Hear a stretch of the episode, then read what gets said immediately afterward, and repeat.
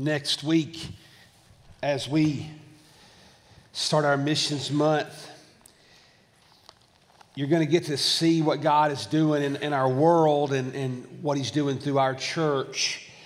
Um, and our, our, goal, our goal the last three weeks has been to kind of get us in Luke chapter 8 and, and try to walk into this place where we see a storyline happening. And, and we're going to, you've read it a couple times, they would do that on purpose, so you kind of have to sit in the story.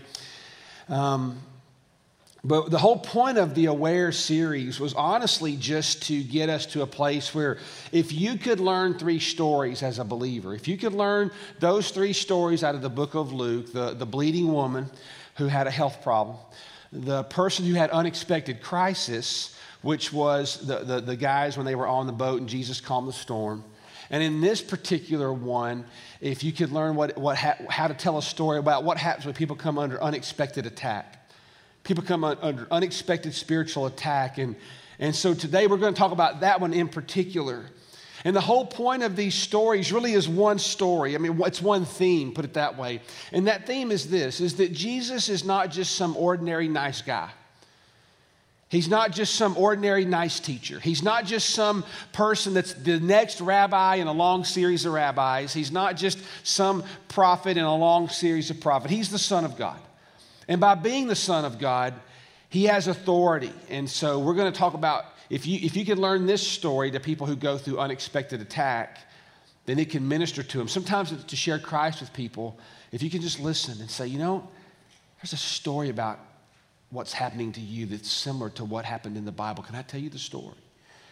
And if we can learn that, friends, it'll go a long way. Today we're going to talk specifically about what I just called, it's kind of a mouthful, but messengers of power to, to those held as prisoners. Messengers of power to those held as, as prisoners. And so you've read the story a couple times. Now, let me tell you what's going on. You, have read the story of, of you know, the, the, when Jesus calms the storm. You've, you've read the story the last, last week of, of what happens to the lady who's going through a health issue. Then this story of the, the person who's been inhabited by a demon. But let me tell you what's about to happen in Luke chapter 9, just for, for your own self, for your own further reading. Jesus is about to send out the, the disciples and, and all of his crew. He's going to send them out into the villages. And the first thing he tells them is go, he's go cast out demons. All right? So imagine me doing that on Sunday. Hey, y'all, we're all going to go into Fieldstone Farms, and this is what we're going to, you know, think about it. I mean, he, he's sending them out. And then, right after all of that happens, a few weeks later, a few days later, Jesus becomes transfigured on the mountain to show himself in full glory. The whole point of this is I'm not just another person, I'm not just another teacher. And they're trying to get their heads around that, and you've seen that. Now, here's the thing that I want you to look at. Let's, let's look at verse 27 for just a minute. This is a little bit different sermon series because we're, we're talking about learning stories we can tell to other people, but let's talk about for a minute about what, what it does for us. Verse 27. It says, that when Jesus had come out on the land, he was met by a man in the city who was possessed with demons. And he had not had on any clothing for a long time. He was not living in any house, but he was living among the tombs. This guy's entire life was affected by the demonic. It was affecting him in his body, it was affecting him. He was homeless. It was affecting every facet of life. He was living in isolation. He was living tortured. It, it, it touched everything. And that, that's one of the first truths I just want you to kind of understand kind of the underpinning of this story, and I, I kind of said it this way, is that demonic power turns life into bondage. Demonic power turns life into bondage. That's what happens. You see, when, when the dark forces touch somebody's life, it, it, it takes living things and turns them into dead things. It manipulates all of a person's faculties and it happened with this guy. And, and I'll tell you, just so you know, on a side note, I think we have a lot to learn from the scriptures on this topic because today, if you think about what's happened in the last few hundred years, what we now call scientific problems or clinical problems or even sometimes health problems, the Bible calls spiritual problems. Right? Now you need to know that. Now, I also, I also understand in that day, let's just face it, sometimes they thought that if you had a brain problem, the cure was to cut a hole in your skull and let a little blood out, and let's see what, you know, we've come a long way, you know, since some of those days. Come a long way from bloodletting.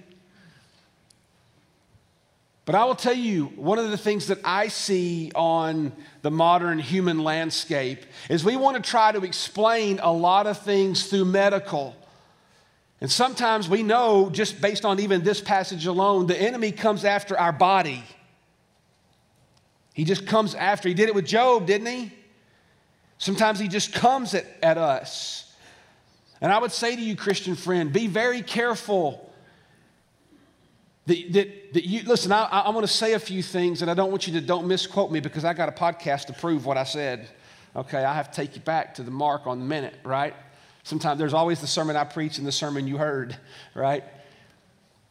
But I want to say something to you. I'm all for things like health care. Praise God for good doctors. Seriously.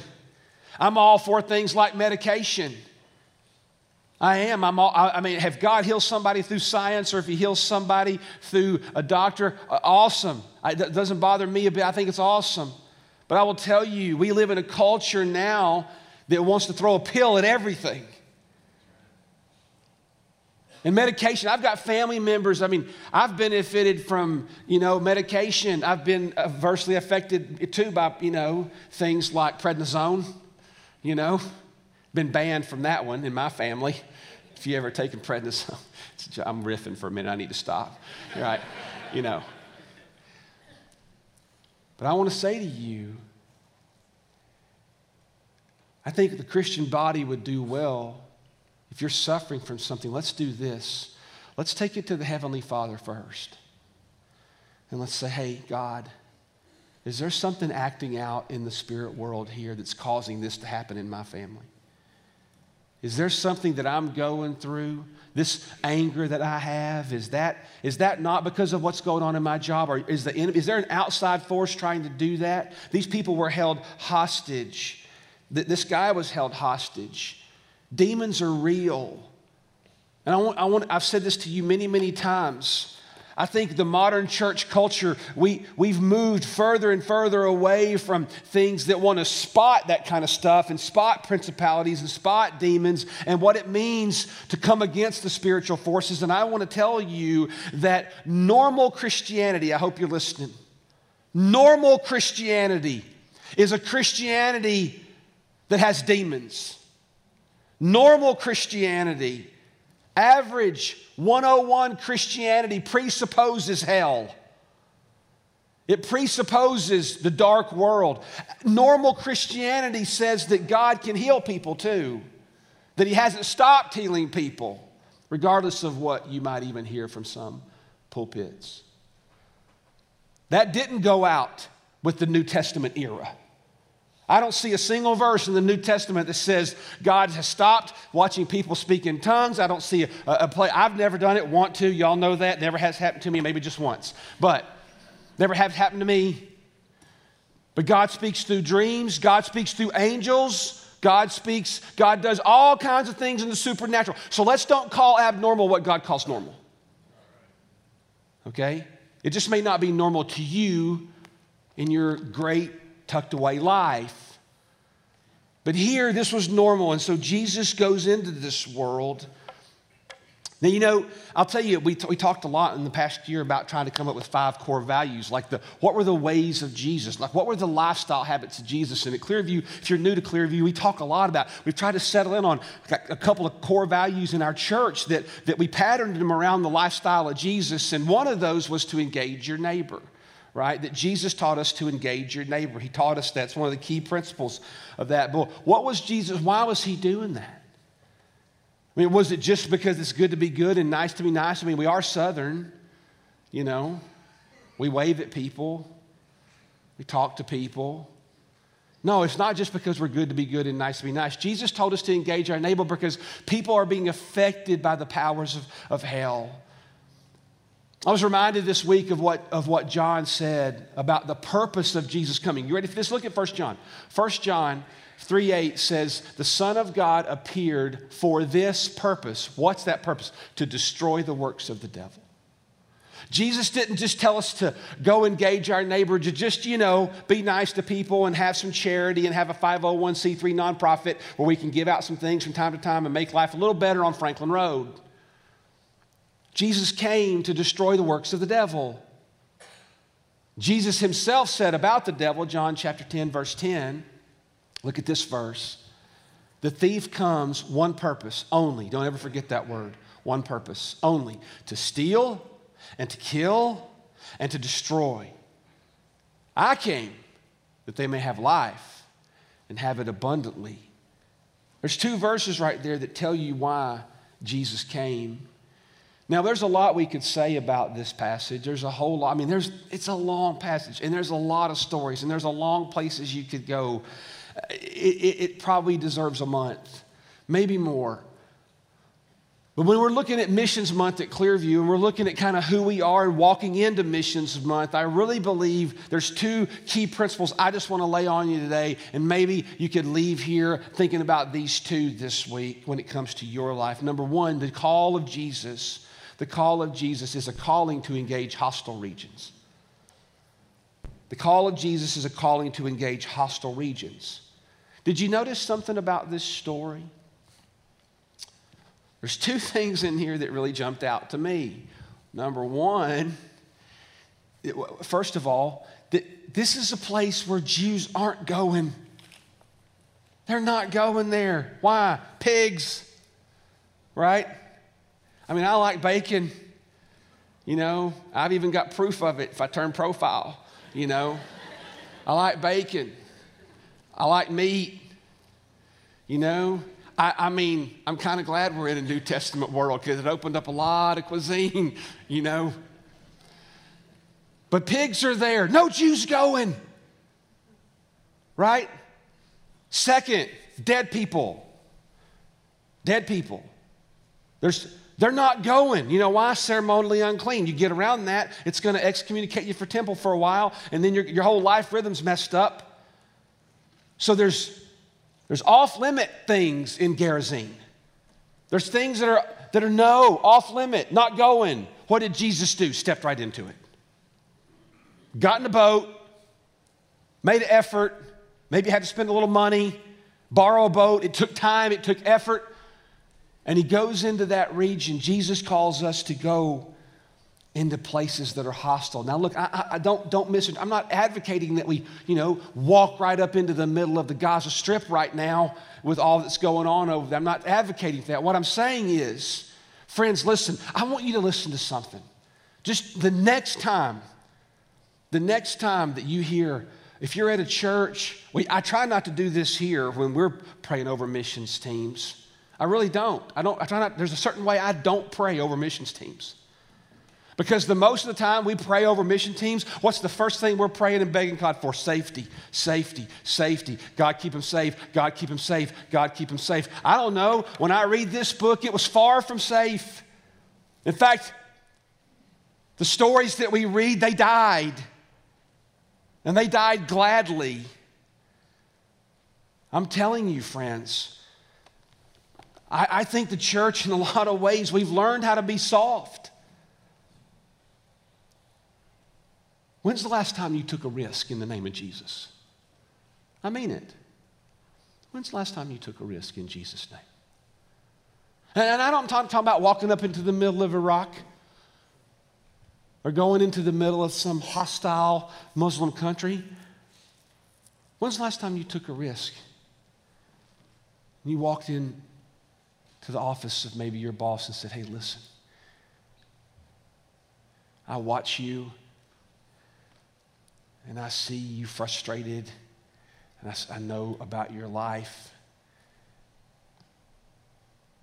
Do you know who Jesus is? Because he can change how you lead this place. That's a risk. When's the last time you told a friend, listen, you're, you're seeking out all these doctors' helps and nobody's getting anywhere. You're kind of like the, the bleeding woman, nobody's getting anywhere. Have you stopped for a minute to think that Jesus is the answer? You see, sometimes a risk isn't 27,000 miles away, sometimes it might be literally a text away. But you got to put yourself out there. You got to put yourself out there to minister in the name of Jesus. Jesus shows us he's willing to go into places that none of the Jews are willing to go. Which brings me to my second point, and that is the call of Jesus is a calling to expect hostile responses. We don't like hostile responses, right? Now, look, man, I'm 50 years old. I can tell you, you know, I don't like drama, and I'm, you know, I, I don't need a bunch of added junk in my life. You know, you know what I mean? It's you get wiser with age and you start trying to go, oh, I don't have to much to prove anymore. Right? But I can tell you, the Christian community, if you look back across the history of time, when did the church flourish? When it was squeezed. When did it flourish? When it was persecuted. When did it flourish? When there were martyrs? When did it flourish? When it cost us something to carry the name of Christ. And so Jesus goes into this area. Now let's pick it up in verse 35. This is kind of interesting to me. So they all know this guy, right? I mean, let me ask you something. Would you know him? Oh, I think just a little. You know, every time they had to do a funeral, can you imagine? Wait, who's going to who's going to deal with Joe? You know, I'm just giving him that name. Who's going to deal with Joe? Right? Oh, that's the crazy dude. Oh, yeah, he's got mental health issues. Yeah, he screams at people. In fact, he break, he, they tried to put handcuffs on him, they be broke, those jokers. I mean, this guy has a story, right? So, verse 35 the people went out Jesus does what he does with the demons, throws them into pigs. Verse 35 the people went out to see what had happened, and they came to Jesus, and they found the man from whom the demons had gone out, verse 35, sitting down at the feet of Jesus, clothed and in his right mind. Can you imagine that sight? I mean, this dude that has been violent, everybody's afraid of him. I mean, this, this has been a miracle in front of their eyes. It's epic. Everything's awesome. And what did they do? Instant worship service, praising God. No. Miracle right there among them. Miracle. What do they do? Hey, like, can you leave? Seriously, if, you're ever, if you ever see yourself as like spiritually deficient, you're doing better than these people. Okay? I'm just going to give you a little hope right now. Right? If, you if you ever feel like you're a spiritual, you know, pygmy or something, you're just, you're not. The, the, talk about lizard brain thinking. Right? They're just, you would, God has just healed somebody. There's no celebration. Nothing good is coming from it. In fact, they go so far as to tell the very deliverer, Get out of here. Leave us. You know, you know what this tells me? I thought about this when I was reading this story again this week. What do we always pray in Christian circles? What we pray for all the time is for God to show up, don't we? Oh God, show up. We prayed for it this morning at 845, right here in this circle. Oh God, show up in our worship services. Oh God, we just need you to show up. Okay, what if he does? What if he does? What if he, because this is what I know about Jesus. When Jesus shows up on a landscape, it doesn't stay the same. Jesus came and he walks right up into this situation and he says, Tell me your name. In fact, before he even says that, they're like, What are you doing here? He hasn't even spoken yet. Why are you here? Don't do anything to us. Please don't hurt us. Like they understood immediately who he was. When Jesus shows up into a situation, he's going to change it. So let me tell you something. You might want to watch it before you ask God to start invading your business. He might change the way you spend money. Y'all got real quiet. Be careful before you ask God to invade your marriage, man. He might, change, he might challenge you and tell you the way you're treating your wife is way off base. Be careful if you ask God to engage your dating life. He may tell you to stop having sex with the person you're not married to. Jesus changes stuff. Jesus changes stuff. He does. And you can expect that the people of God are, are, not the people of God, but people in general aren't always going to, to like that. In fact, demonic level often increases. It, it often, I'm telling you, man, when, when churches that never receive any friction, churches that never have any grind or grit or stuff like that, it's probably because nothing's really happening worth fighting over. I'm telling you, our town could use some disruption. Are you with me? Our town could use some disruption. We got it really easy here.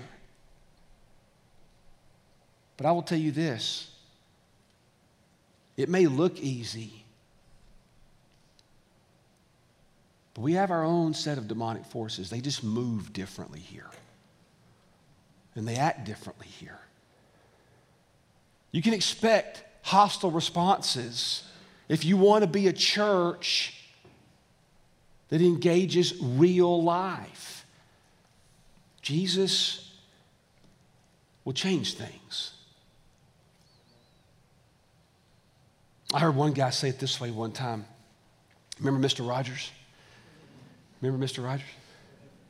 How many of y'all grew up watching Mr. Rogers? When I, I, I remember, yeah, yeah. I had, uh, one of my professors on, on the doctoral level told he actually had a history in television way back when in the 70s and and he had a history in public television. It's kind of funny he said um, they talked to some of the people that worked with him. And, and, and, this was like i started my doctoral work in probably like 2000 2001 and he, and he said uh, they said you know they told us you can drop that show into almost any era of humanity and it'll work and the reason it'll work is the psychology behind it. Like you could drop it into today's television and kids will go, it's the way they produced it and the way he did it. But I was reading this one theologian one time. He was talking about the life of Jesus and Jesus walking into a hostile world and Pharisees. And he says, You know, what was Mr. Rogers' deal? He just wants to be your neighbor. He just wants he just wants to be your neighbor. He just wants, it's good to be good. It's nice to be nice. He just wants to be your neighbor. But I will tell you this I love what this guy said. He said, Nobody kills that man. Nobody crucifies Mr. Rogers. Nobody crucifies that personality. So why did they kill Jesus? Because the Bible does call Jesus the Lamb of God, but he's also called the Lion of Judah.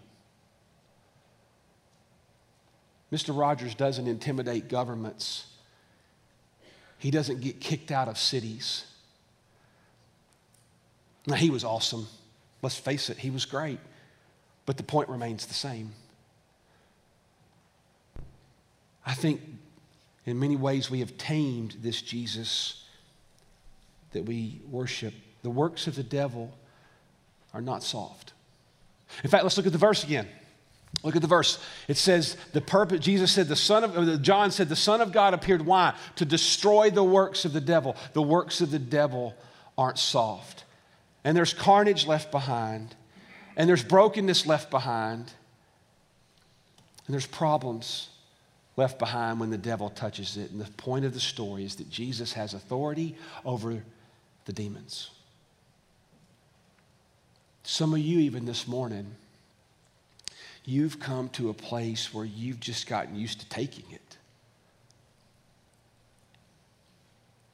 You've just gotten to a place in your life where it's just normal to experience this. It's just normal to experience these kind of things. I'm here to tell you, friends, Jesus came out of a grave and he filled you with his spirit, not so you would be weak.